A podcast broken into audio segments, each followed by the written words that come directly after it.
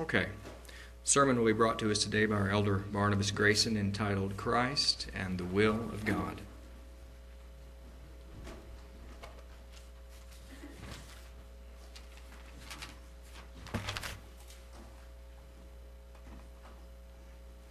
We are sure crowded today. but it's good to see everyone that is here.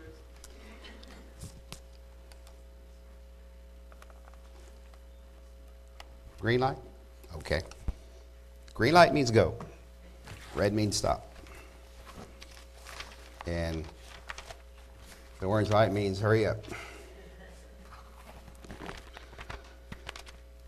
I'm uh, doing Steve uh, sermon today, and he had something that he needed to do to visit Mike and his wife, and I believe they're still in Little Rock. I haven't heard. Yes, so okay, it's good. And I called Lawrence to see where he was, and they got a what do you call those little messages? Leave your message at the tone, and so I left it. And uh, so I feel like I'm, you know, sermon before the sermonette. It's okay. I'll do the best I can. Well, I want to start in the book of John uh, because uh, for some reason I thought that would be pretty, uh, it would sum up uh, where we've been and it'll sum up where we're going uh, after the feast. And uh, just want to introduce this, this book to you because you know sometime I think it was the late first century or second century A.D. that the Apostle John wrote about his firsthand experiences with Jesus Christ or with Jesus of Nazareth. And that record is in our hands today, and there's a lot of information that uh, John gives in painting this picture that we have of Jesus Christ. You know that the Word of God has come down to us through a lot of trial, through a lot of persecution, uh, just to make it available to us, to make it convenient to us. So uh, we have this, this word, this record that John wrote that is very crucial to, the, uh, to our life. And there are many scholars who consider that the book of John is, to, is the deepest and the most spiritual book of all the Gospels because every verse runs, runs deep and with powerful words and also wondrous meaning. You know, uh, during the uh, Passover, we read a lot from the book of John because it describes and paints a portrait of Christ's love for us. And so, in John 3:16, for example, a very familiar scripture to us, we know that this verse leads to uh, the meaning of love, of why God loved us and, and why He sent Christ, and it tells uh, it brings up faith and everlasting life. And so, just from that one scripture, we can see how deep these uh, the roots of each one of these words can lead. So, in the book of John, we find a vivid picture or portrayal of Christ, as I referred to in a sermon some time ago, along with the, uh, the phrase that a picture is worth a thousand words. Uh, but no matter how lovely that painting or that masterpiece might be of, of Christ, it, it would fall for, far short of what John gives us in the book of John in describing word for word the portrayal of Jesus Christ. You know, some people, when they view a landscape or a still life or just even a portrait, uh, we respond to it or they respond to it in different ways, depending on the subject matter, depending upon maybe the color or the style or the, or the uh, artist that did it, the content that surrounds what you see. While we were in Branson, uh, Carol and I, we uh, like to look at some uh, framed pictures. And we looked at uh, Thomas Kinkade there, and you know they're they're really out of our uh, price range, but they are lovely pictures. They call him the uh, painter of light. And some people maybe don't like Thomas Kinkade and his presentation. And so there, you know, beauty is in the eyes of the beholder. And so there are different ways to look at a painting, different ways even to look at Christ. It's how we see him. I will be who I will be, said Jesus Christ, in the way that people uh, need him. So when we look at the words in the book of John, there are different aspects that can hold our attention in his portrayal of Christ as, you know, commissioned by the Father through the inspiration through his inspiration. So one may see John's word like a photo album. We all have photo albums at home in which we can open from time to time and see pictures of familiar faces. We know of their love, we know of their character, uh, we know where they were at the time when the, when the picture was taken.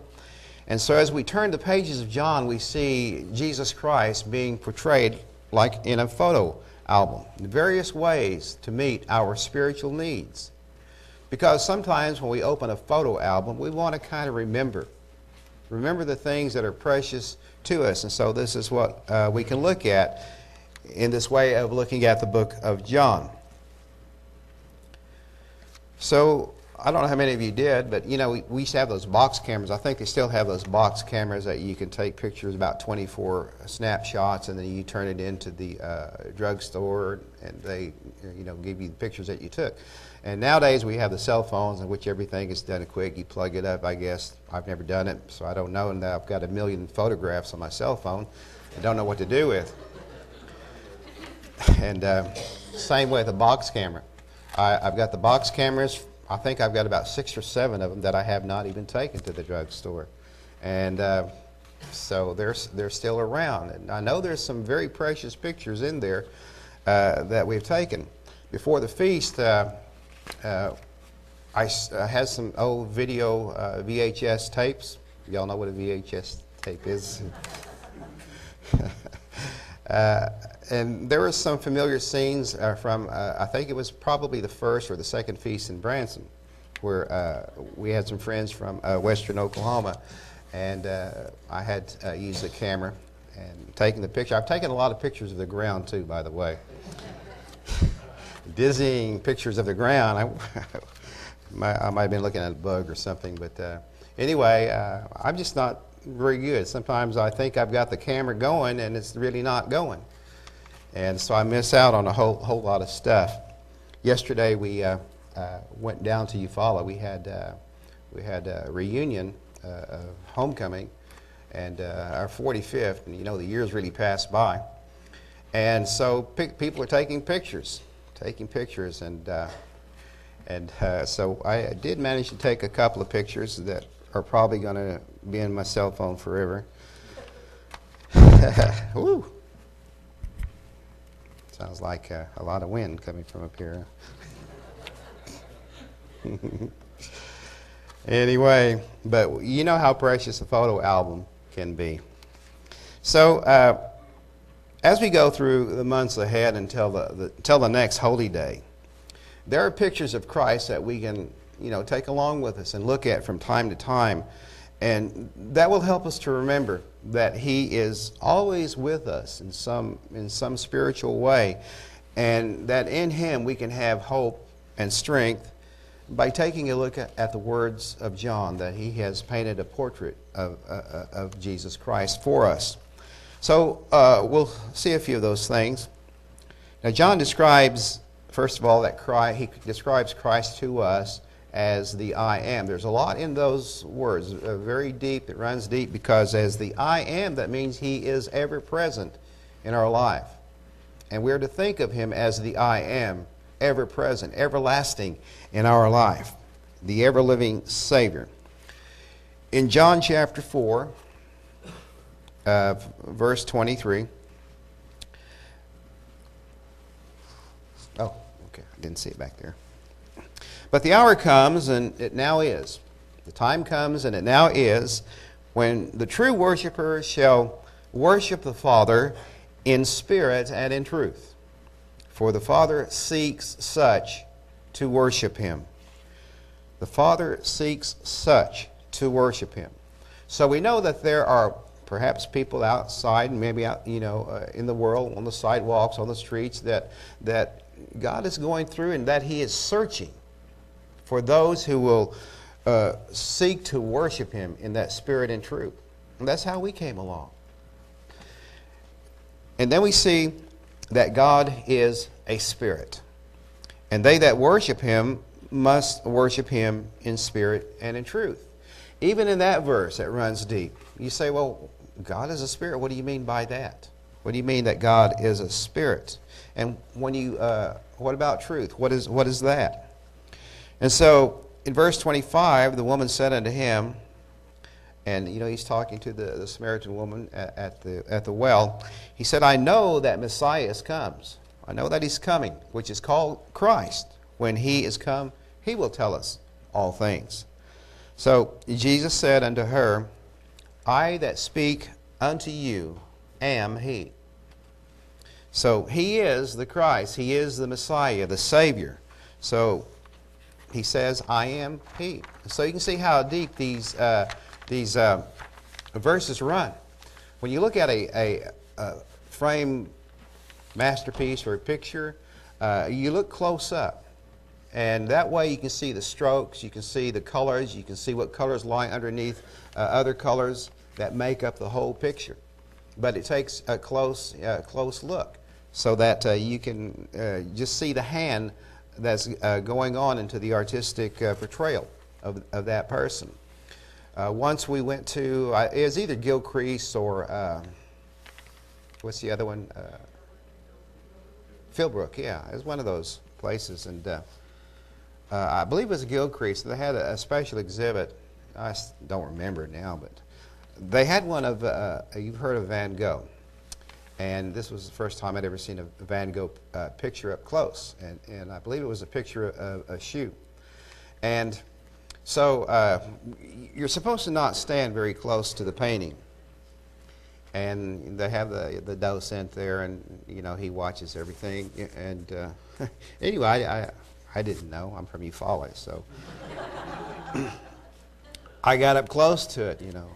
I got up close to it, and um, he tapped me on the arm and he motioned me back, you know, and uh, kind of made me feel bad, but uh, uh, but you want a closer look at things, and this is what we do when we look at the Word of God. We get a closer look. We see uh, all the all the things that go into this to this work. And sometimes we just look, you know, at the, the top, the top part of what we read, and we don't look underneath it. We don't try to see all, all, all of the paint strokes all of that. But uh,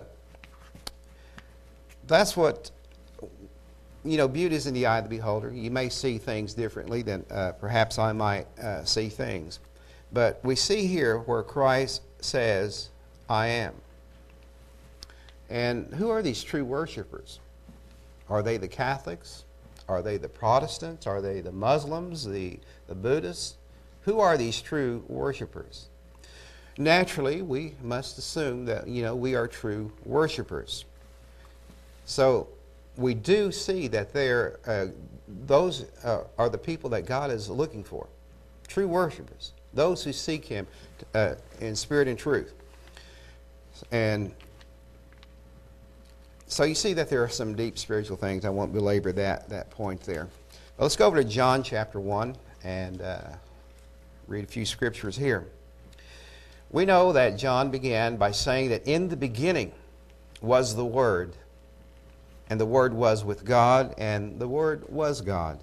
And the same was in the beginning with God. And all things were made by Him, and without Him was not anything made that was made. And in him was life, and the life was the light of men.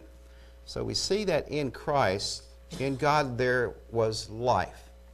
Ever how you want to define life, ever how you want to paint life, uh, uh, you know, as maybe good or bad or however you want to paint it, but in Christ was life, and that was the abundant life that He came to give to us by understanding His words through the apostles, through the disciples that He taught.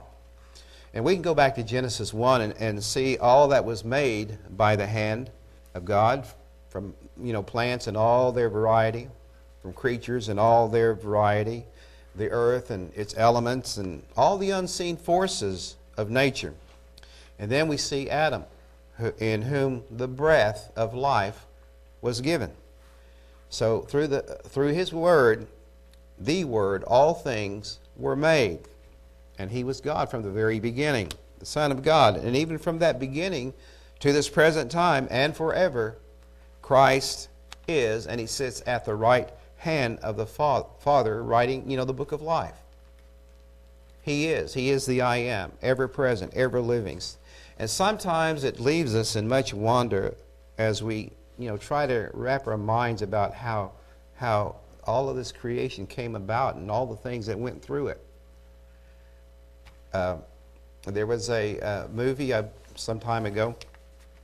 I think I saw it as a kid, but they were portraying how Adam was made and from the dust of the ground, and the Spirit of God uh, was represented by uh, the forces of the wind just blowing over this mound of earth and gradually forming uh, the body of Adam.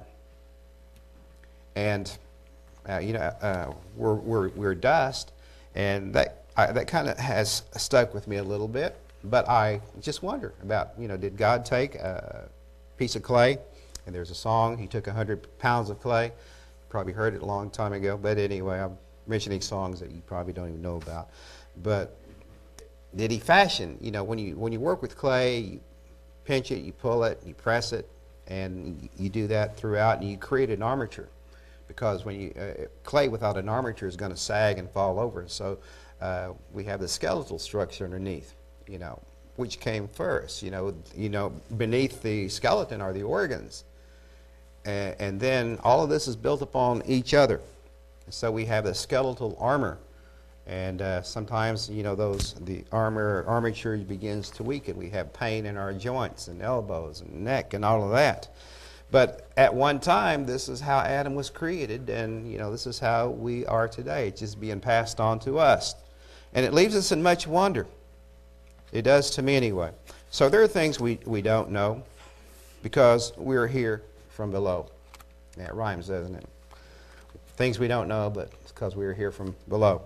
John 8, chap, uh, John chapter 8, verse 12. Here's where we see what true worship is. Then spake Jesus again unto them, saying, I am the light of the world. He that follows me shall not walk in darkness, but shall have the light of life. We have the light of life. Sometimes we think, well, it's pretty dim or it might be too bright, but then again, you know, we have the light of life, a light that shines upon things that we see in the world, things that, you know, enter into our mind. We shine a light on it. We shine a light on looking for the truth. The Pharisees therefore said unto him, you bear record of yourself, your record is not true. So, you know, Christ is talking of himself, and so, you know, you're talking about yourself, your record's not true. And Jesus answered and said unto them, Though I bear record of myself, yet my record is true. Jesus, uh, oh, though I bear record of myself, yet my record is true, for I know whence I came and where I go. There was a past, there was uh, uh, the present, and there is a future there. But you cannot tell uh, where I came and where I go. You judge after the flesh. I judge no man. Yet, if I judge, my judgment is true. For I am not alone, but I and the Father that sent me. It is also written in your law that the testimony of two men is true. I am one that bear witness of myself, and the Father that sent me bears witness of me. Then said they unto him, well, Where is your Father? Jesus answered, You neither know me, nor my Father. If you had known me, you should have known my Father also. These words spoke Jesus in the treasury, as he taught in the temple, and no man laid hands on him, for his time or his hour had not yet come. And then said Jesus again unto them, I go my way, and ye shall seek me, and shall die in your sins. Where I go, ye cannot come. And then said the Jews, you know, confused by that saying, and said, Will he kill himself? Because he said, Where I go, ye cannot come. And he said unto them, You are from beneath, I am from above. You are of this world, I am not of this world. You know, sometimes we can look at this, this verse, and in a way, we, we may see where, you know, people get the idea that, you know, heaven is above, as a point, you know, above. Because, you know, Christ said he's from above. And so we think heaven is above. But we also see that man is of the earth, that he's subject to, to corruption, he's subject to death. In verse 24, I said therefore unto you that you shall die in your sins. For if you believe not that I am he, yet ye shall die in your sins. So, if you remember, you know that the uh, road to everla- everlasting life begins with Christ, as we as we read in John three sixteen. Then said they unto him, Who are you? Jesus said unto them, Even the same that I said unto you from the beginning. I have many things to say and to judge of you, but he that sent me is true, and I speak to the world those things which I have heard of him. So he's speaking of the Father in heaven and the things he heard. That is uh, the truth to the world. But, uh, verse 20, 27, they understood not that he spoke to them of the Father. Then said Jesus unto them, When you have lifted up the Son of Man, then shall you know that I am he, and that I do nothing of myself, but as my Father has taught me, I speak these things. So we see that Christ was a listener, that he was a learner, in which the Father taught him, you know, in his mission. Uh, the things that he was going to go through, the, the things that uh, uh, the Father must have told Christ that here are the things that you that's going to be done, that things that you must fulfill. Here's what you do. Here's what will happen. Uh, there's risk involved, but remember our love for man, because when you uh, get close to the Passover and you read about these things that go toward the Passover and the feast of unleavened bread, you begin to realize the love of God and the love of Jesus Christ in that sacrifice. Verse 29 And he that sent me is with me. The Father has not left me alone, for I do always those things that please him. So we see that a key to true worship is doing always those things that please the Father. And as he spake these words, many believed in him. And then said Jesus to those Jews which believed in him, If you continue in my word, then are you my disciples indeed. And you shall know the truth, and the truth shall make you free. So, as disciples, you know, disciples are learners. And once they come across the subject matter and begin to believe in it and begin to study it more and more, they become more and more aware of the truth. And we don't know everything there is to know right now, but, you know, God has seen that we know enough. But He wants us to grow in grace and in knowledge. So, how do we continue in this truth that shall shall make you uh, free. Uh, John 6, I believe it is. I may have that book wrong, but let's begin in 5. When Jesus then lifted up his eyes and saw a great company come unto him, he said unto Philip, Okay, where shall we buy bread that these may eat? Uh, we all get hungry, you know. And sometimes waiting in line, you know, the hungrier you get. Yeah. And uh, so you know what hunger is like. But they didn't have, you know, a place to get bread. And this he said to prove him, for he himself knew what he would do. Philip answered him, Two hundred penny worth of bread is not sufficient for them, that every one of them may take a little just not enough to uh, buy a whole lot of bread. You know, and Christ was uh, going to point out a miracle. What's impossible with man is possible with God. And one of his disciples, Andrew, Simon Peter's brother, said unto him, Now there's a lad here which has five barley loaves and two small fishes. But what are they among so many? And Jesus said, Make the men sit down. And now there was much grass in the place. So the men sat down, in number about 5,000. Jesus took the loaves, and when he had given thanks, he distributed to the disciples. And the disciples to them that were set down, and likewise of the fishes as much as uh, they would. Sometimes uh, we get a picture of these fishes, you know, maybe being small and tiny. I don't know if they, how big they might have been. But uh, there were only five fishes. And he produced the miracle. And when they were all filled, he said unto his disciples, Gather up the fragments that remain, that nothing be lost. So there was, you know, leftovers. Therefore they gathered them together and filled twelve baskets with the fragments of the five barley loaves which remained over, and above unto them that had eaten. Then those men, when they had seen the miracle uh, that Jesus did, said, This is of a truth that uh, prophet that should come into the world. When Jesus therefore perceived that they would come and take him by force to make him a king, he departed again into a mountain himself alone. See, they wanted to carry him off. You know, you've seen where football players, after they win a victory, they'll take the coach, lift him up on their shoulders, and just carry him off, and you can't help but be carried uh, away with that with the crowd. Or they pour ice water on him because uh, you know they're very impressed by uh, the victory and so on. And here was a miracle that they were impressed with, and they wanted to make him king. And, and Christ saw it, but it wasn't his time. And so he went off uh, into the uh, mountain himself alone. And when even was now come, his disciples went down into the sea, and he entered and entered into a ship and went over the sea toward Capernaum. And it was now dark, and Jesus was not come to them. And the sea arose by reason of a great wind that blew. So when they had rowed about five and twenty or thirty furlongs, they see Jesus walking on the sea, drawing close uh, unto the ship, and, and they were afraid.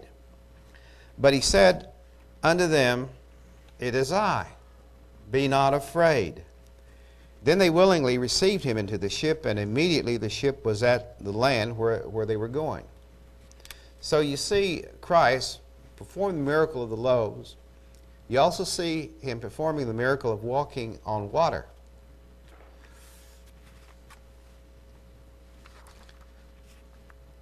I know I would sink, you know, even it, it would be a great miracle just to walk on water. I, I think some people have even thought, if only I could take a couple of steps on water. That would be testing God. Now, what we have here is, you know, a, a trial by faith. You know, we have to believe. And we know it. We know that he did walk on water and perform these miracles because John attested to that, and so did the other Gospels that give us the truth of these miracles. Lost my place here. Oh, I'll start with verse 20. But he said unto them, It is I, don't be afraid. They willingly received him into the ship. So I, I gathered that they thought at first that he was a spirit, and they weren't going to let him onto the ship. But uh, he said to them, Don't be afraid, it's, it's I. And so they willingly let him climb aboard in wonder, you know. As he, so the day following, when the people which stood on the other side of the sea saw, that's kind of funny, seesaw.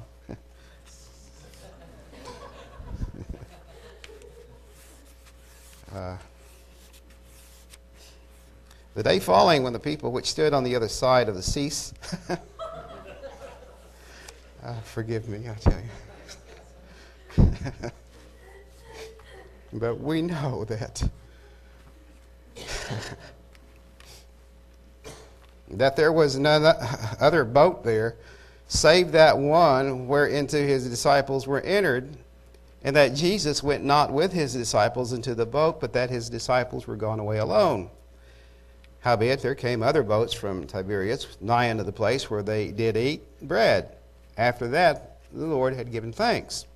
And when the people therefore saw that Jesus was not there, neither his disciples, they also took shipping and came to Capernaum seeking for Jesus. And when they had found him on the other side of the sea, they said unto him, Rabbi, why camest ye here? Why did you come, come over here? And, and they answered, Jesus answered and said, Verily, verily, I say unto you, you seek me not because you saw the miracles, but because you did eat of the loaves and were filled. It was, you know, the filling uh, of what that miracle did. That's what they uh, were wanting, you know. If you can do that with five barley and five fish, you know, uh, what more could Jesus do with uh, what was there? But Christ told them, don't labor for the meat which perishes, but for the meat which endures unto everlasting life, which the Son of Man shall give unto you, for him has God the Father sealed. Then said they unto him, What shall we do that we might work the work of God? So Jesus answered, and he said unto them, This is the work of God, that you believe, that you believe on him whom he has sent. So the work of God is to believe in Christ. And we know that at, first it's an individual thing that we do, to believe on him and to heed what the word says and to do his will. They said, Therefore unto him, Well, what sign show you then, that we may see and believe? What do you work? You know, some people just have to have some sort of a sign or some sort of a thing that they, that's tangible that they can lay their hands on before they believe and follow. And we sometimes want a visible miracle. Uh, verse 32 Then Jesus said unto them, Verily I say unto you, Moses gave you not that bread from heaven, but my Father gives you the true bread from heaven. So, as we read the book of John, we know that we're getting the true bread, the true nourishment from heaven. For the bread of God is he which comes down from heaven and gives life unto the world. During the time of fasting, we know how we miss eating, drinking water, eating food.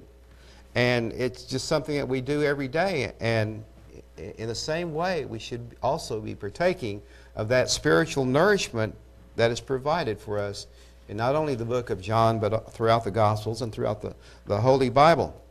For the bread of God is he which comes down from heaven and gives life unto the world. And then said they unto him, Lord, evermore give us this bread. Jesus said unto him, I am the bread of life, but he uh, that comes to me shall never hunger, and he that believes on me shall never thirst. So, as true worshipers, you know, how do we take partake of that bread? Well, we do that by reading, by hearing, by meditating, uh, studying His Word through prayer, and uh, being doers of that Word. That's how we partake of that bread. But at that time, there were some who misunderstood that, you know, he was talking about uh, spiritual things, spiritual food that one puts into their heart and into their mind. John chapter 4, verse 31. In the mean, while his disciples prayed him, saying, Master, eat. But he said unto them, I have meat to eat that ye don't know of. And therefore the disciples said one to another, uh, Has any man brought him something to eat? And Jesus said unto them, My meat is to do the will of him that sent me and to finish his work. So we see how Christ dedicated himself to the spiritual principles to the commission that the Father had given him. So he's our example of do, doing the will of the Father and to finish the work. We all require physical food, but at the same time, the food that gives us eternal life, you know, is doing the will of God as true worshipers. John chapter 6. Again. Jesus said unto them, I am the bread of life. He that comes to me shall never hunger, and he that believes on me shall never thirst. But I said unto you that you also have seen me, and believe not. All that the Father ha- uh, gives me shall come to me, and him that comes to me I will no wise cast out. For I came down from heaven, not to do mine own will, but the will of him that sent me. And this is the Father's will, which has sent, uh, sent me, that of all which he gives me, I should lose nothing, but should raise it up again at the last day. And this is the will of him that sent me, that every one which sees the Son and believes on him may have everlasting life, and I will raise him up uh, at the last day. Uh, you know, somehow the Father selects prospective believers where you know wherever they might be, as I mentioned earlier, on the highways, on the byways, in houses, and in places other than where we are here. Uh, the Father is uh, searching for those that will uh, worship Him in spirit and truth, and that's what He uh, uh, did for us, uh, and led us to Jesus Christ. But we also read where it says that many are called, but few are chosen. So, over time, as they are led to Christ, uh, their faith in Him can either grow or it can diminish as they go along, depending on circumstances. But once they commit uh, to Christ to do His will, uh, He will nourish them through His Word. But we have to want His Word, we have to hunger and thirst. And whenever uh, we run into situations or circumstances where we might be thirsting or hungering, we have the bread of life if we'll only go to that source. It is written in the prophets in verse 45, and skipping down to there, and they shall be taught of God. Every man, therefore, that has heard and has learned of the Father comes unto me. So uh, the Father is leading them to Christ. I'm going to skip the rest of those uh, remaining verses I had from verse 46 to 69, but I'll go to John 11 instead. John 11, uh, verse 1. The same day went Jesus out of the house and sat by the seaside. You know, it's just something calming about uh, a, a lake or a sea where you have just, just a very level horizon to look on. Because in a lot of homes, sometimes you will see landscapes that are, you know, sofa size, and it's just a picture of a landscape, a mountainous scene is just serene. Hor- uh, you know, it being horizontal, it kind of reminds us of, you know, a place to lay down. Now, a certain man was sick named Lazarus of Bethany, the town of Mary. Oh, yeah, that's. Uh, hmm.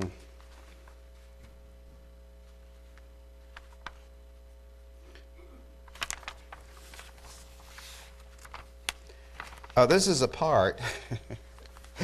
yeah, this is a part where Christ is uh, was uh, speaking about the parable of the sower, where some fell among stony ground. I probably got the chapter wrong there. But he was speaking to them in parables, the Word of God. And in verse 3 of that chapter, wherever it is, Behold, a sower went forth to sow. And when he sowed, some seeds fell by the wayside, and the fowls came and devoured them up. You know, I, I really appreciate Ken because he keeps up. I noticed that at the feast, yeah. And uh, I was just thinking of that. You know, if, if I read something wrong, I think Ken's going to probably. He's not going to say, hey, you're off the wrong scripture. Like he did there, he goes. That's what I turned around. Thank you very much. I appreciate that. And when he had sowed, some seeds fell by the wayside, and the fowls came and devoured them up. Some fell upon stony places where they had not much earth, and forthwith they sprung up because they had no deepness of earth. You know, the disciples had asked Christ, Well, why do you speak to them in parables? And it's like a spiritual search in the hearts of men that if they're listening, if they're hearing, that if they have understanding of what the spiritual meaning is beneath it, uh, then they will want to hear more. They will want to come to Christ. But we see that some of the seed can fall upon stony places. And when the sun was up, they were scorched, and because they had no root, they withered away. And some fell among thorns, and the thorns sprung up and choked them. Did I miss something? Matthew 13, if you want to go to Matthew 13. I notice that uh, more and more people are using the computer to put those things in. I'm still about 10 years behind on a whole lot of this stuff. Saw the piece of paper here. Probably. Anyway, let me go on. I don't want to. I want to try to wrap this up here in just a few minutes. And the thorns sprung up and it choked them, but others fell into good ground and brought forth fruit. The good ground. We can look at ourselves. I guess it's okay to look at yourself as a good ground because you know we we're, we're enduring doing the best we can, producing fruit in various ways. It may not seem like a lot, but we're there as children growing in, and in grace. Some 60 fold, some 30 fold. And Christ says, Who has ears to hear, let him hear. So Christ was doing the will of God and seeking those whom the Father would be sending to him through all of his teachings, through the parables that he spoke. And the disciples came and they asked him, Well, why do you speak unto them in parables? And he answered unto them, Because it is given unto you to know the mysteries of the kingdom of heaven, but to them it is not uh, given. And verse 14 on down. And in them, uh, so these parables, you know, are ways in which to see if there be any depth of, uh, of conviction toward the spiritual things of life. But in verse 14, in them is fulfilled the prophecy of Isaiah, which says, By hearing ye shall hear, and shall not understand, and seeing ye shall see, and shall not perceive. And the reason being, for this people's heart is wax gross, it's heavy, and their ears are dull of hearing, and their eyes have closed, lest at any time they should see with their eyes, and hear with their ears, and should understand with their heart, and should be converted, and I should heal them. So there are many things that are hard to let go in life when someone hears the Word of God being preached, or, or maybe they read about it, that uh, some people just have a little time for spiritual matters, and they may block out things that they don't want to uh, hear or understand because it might interfere with their way of life. So they just don't really want to understand because if they did, they would have to admit the truth and be converted and, and, and be healed. But blessed are your eyes, for they see, and your ears, for they hear. What a blessing directly from the Father that He has given the spirit of understanding. Verily I say unto you that many prophets and righteous men have desired to see those things which you see, and have not seen them, and to hear those things which you hear and have not heard. So hear ye therefore the parable uh, of the sower.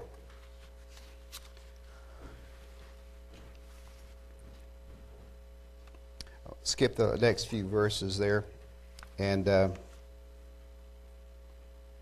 the will and the work of God is that we grow and be fruitful. Christ, you know, did the will of the Father, just as we should follow his example in, in doing his will. Now, in the time ahead, from now until Passover season, the will of God is ever upon us because, you know, Christ is the I am, always with us. So, therefore, his will eh, should be a, a part of our life. And John has painted a, a loving picture of Jesus Christ as our Savior and also the calling of Almighty God as our Father. And, you know, from now until then, if, if nothing else, let us pray for one another. Let us uh, mention, you know, their names in our prayers or see their faces in our prayers because you know, how long it would take to mention everybody that you knew by name, and sometimes you think, well, I can't think of that person's name, but you can see their face. That, uh, that will uh, do in a prayer. So, whatever their needs might be. The, this life is temporary, we know that, but we know that the life to come is everlasting. John, 1 John chapter 2, and this will be the last uh, chapter. It's not the wrong one. 1 John 2, let's see, verse 7. Brethren, I write no new commandment unto you, but an old commandment which you had from the beginning. The old commandment is the word which you have heard from the beginning. Again, a new commandment I write unto you, which thing is true in him and in you, because the darkness is past and the true light now shines. He that says he's in the light and hates his brother is in darkness, even until now. He that loves his brother abides in the light, and there is none occasion of stumbling in him. But he that hates his brother is in darkness, and walks in darkness, darkness and knows not where he goes, because that darkness has blinded his eyes. I write unto you, little children, because your sins are forgiven you for his namesake. In you know Christ's authority, and by his honor all of our sins have been taken away from us. Let's drop to verse 15. Love not the world, neither the things that are in the world. So that's, you know, the things that can entangle you, those thorns and briars that can uh, choke off the word. If any man love the world, the love of the Father is not in him. For all that is in the world, the lust of the flesh and the lust of the eyes and the pride of life, is not of the Father, but of the world. and the world passes away, and the lust thereof, but he that does the will of God abides forever. A lot of things in the world that you know that please us, that we like. We just have to know, you know, where where not to place so much affection in them that it chokes uh, off the Word of God. So we have to keep our focus and our aim toward Christ. And we must look forward to the time of refreshing as we find, you know, in keeping the Feast of Tabernacles, you know, uh, knowing that the Feast of Tabernacles is coming and that it's going to be a time of refreshing. So, so do all these holy days, and so does the weekly Sabbath. You know, as the Messiah, he said uh, his will is to do the work of God, and, and that will we carry on. He's our bread of life. Uh, verse 18 Little children, it is the last time, and you have heard that Antichrist shall come, even now, and are there many antichrists, whereby we know that it is the last day. They went out from us, but they were not of us. For if they had been of us, they would no doubt have continued with us. But they went out that they might be made manifest, that they were not all of us, uh, not all of us. But you have an unction from the Holy One, and you know all things. You know, as we look at world history or the things that are happening in the Middle East, you know that uh, you know the Middle East is just going to be the focal point of a coming world war, and it's just in turmoil right now, and it's the focus point of, uh, of end time events. And I was reading in uh, Isaiah 17:1. You probably read this too at some point. That behold, Damascus is taken away from being a city, and it shall be a ruinous heap. Now, we know Damascus is in Syria. It's also called uh, the Pearl of the East, and Damascus uh, means sack full of blood. It's the oldest city in the world. It has the longest continuous history, and it stems from the time of Uz. Uh, that was Noah's grandson. And it has always been the head of Syria. And from there, the Apostle Paul was let down in a basket from one of the buildings there, and there's a street called Straight, uh, as shown in the Bible, and it runs west into the city. It's a mile long, 100 feet wide. At the time, the house of Ananias was there, and also there's the great mosque, uh, the most venerated and oldest building in Damascus, and it was a city of Aram. So, what will bring that prophecy about. We know that Damascus has not become a ruin yet. But if it did become a ruin, that would mean the whole city of Damascus was somehow taken into ruin by whatever means there might be.